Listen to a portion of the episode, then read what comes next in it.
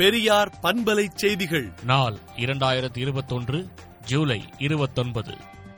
இந்திய அரசமைப்பு சட்டத்தில் இருபத்தி இரண்டு மொழிகள் இடம்பெற்றிருக்க இந்திக்கு மட்டும் தனி சலுகை ஏன் என்றும் கோடிக்கணக்கான ரூபாய்களை வாரி கொட்டுவானேன் என்றும் தமிழ்நாட்டை பொறுத்தவரையில் இந்தி எந்த ரூபத்தில் வந்தாலும் எதிர்த்தே தீர்வோம் என்றும் திராவிடர் கழக தலைவர் ஆசிரியர் கி வீரமணி அறிக்கை விடுத்துள்ளார்.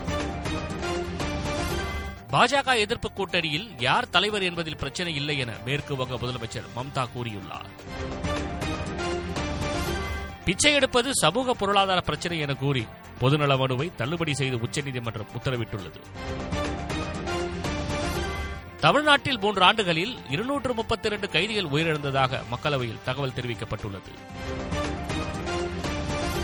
கொரோனா கட்டுப்பாடுகள் அடுத்த மாதம் முப்பத்தொன்றாம் தேதி வரை நீட்டிக்கப்படும் என ஒன்றிய அரசு அறிவித்துள்ளது. உத்தரப்பிரதேசம் மற்றும் உத்தரகாண்ட் தேர்தல்களில் விவசாயிகளின் ஒரு வாக்கு கூட பாஜகவுக்கு விழக்கூடாது என பாரதிய கிசான் யூனியன் தலைவர் உறுதியளித்துள்ளார்.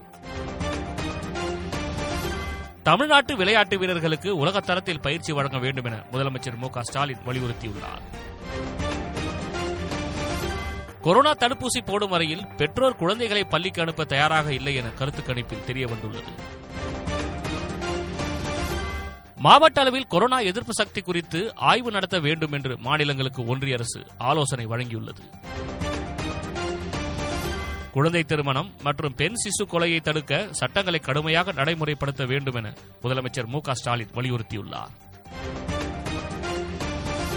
கொரோனா ஊரடங்கு காலத்தில் ஏப்ரல் இரண்டாயிரத்து இருபது முதல் ஜூன் இரண்டாயிரத்து இருபத்தி ஒன்று வரை ஒன்பதாயிரம் குழந்தைகள் கடத்தப்பட்டுள்ளதாக தன்னார்வ அமைப்பு அறிக்கையில் தெரியவந்துள்ளது. ஈராக்கிலிருந்து ஆண்டு இறுதிக்குள் அமெரிக்க படைகள் திரும்ப பெறப்படும் என அதிபர் ஜோ பைடன் தெரிவித்துள்ளார். விடுதலை நாளேட்டை விடுதலை டாட் இன் இணையதளத்தில் படியுங்கள்.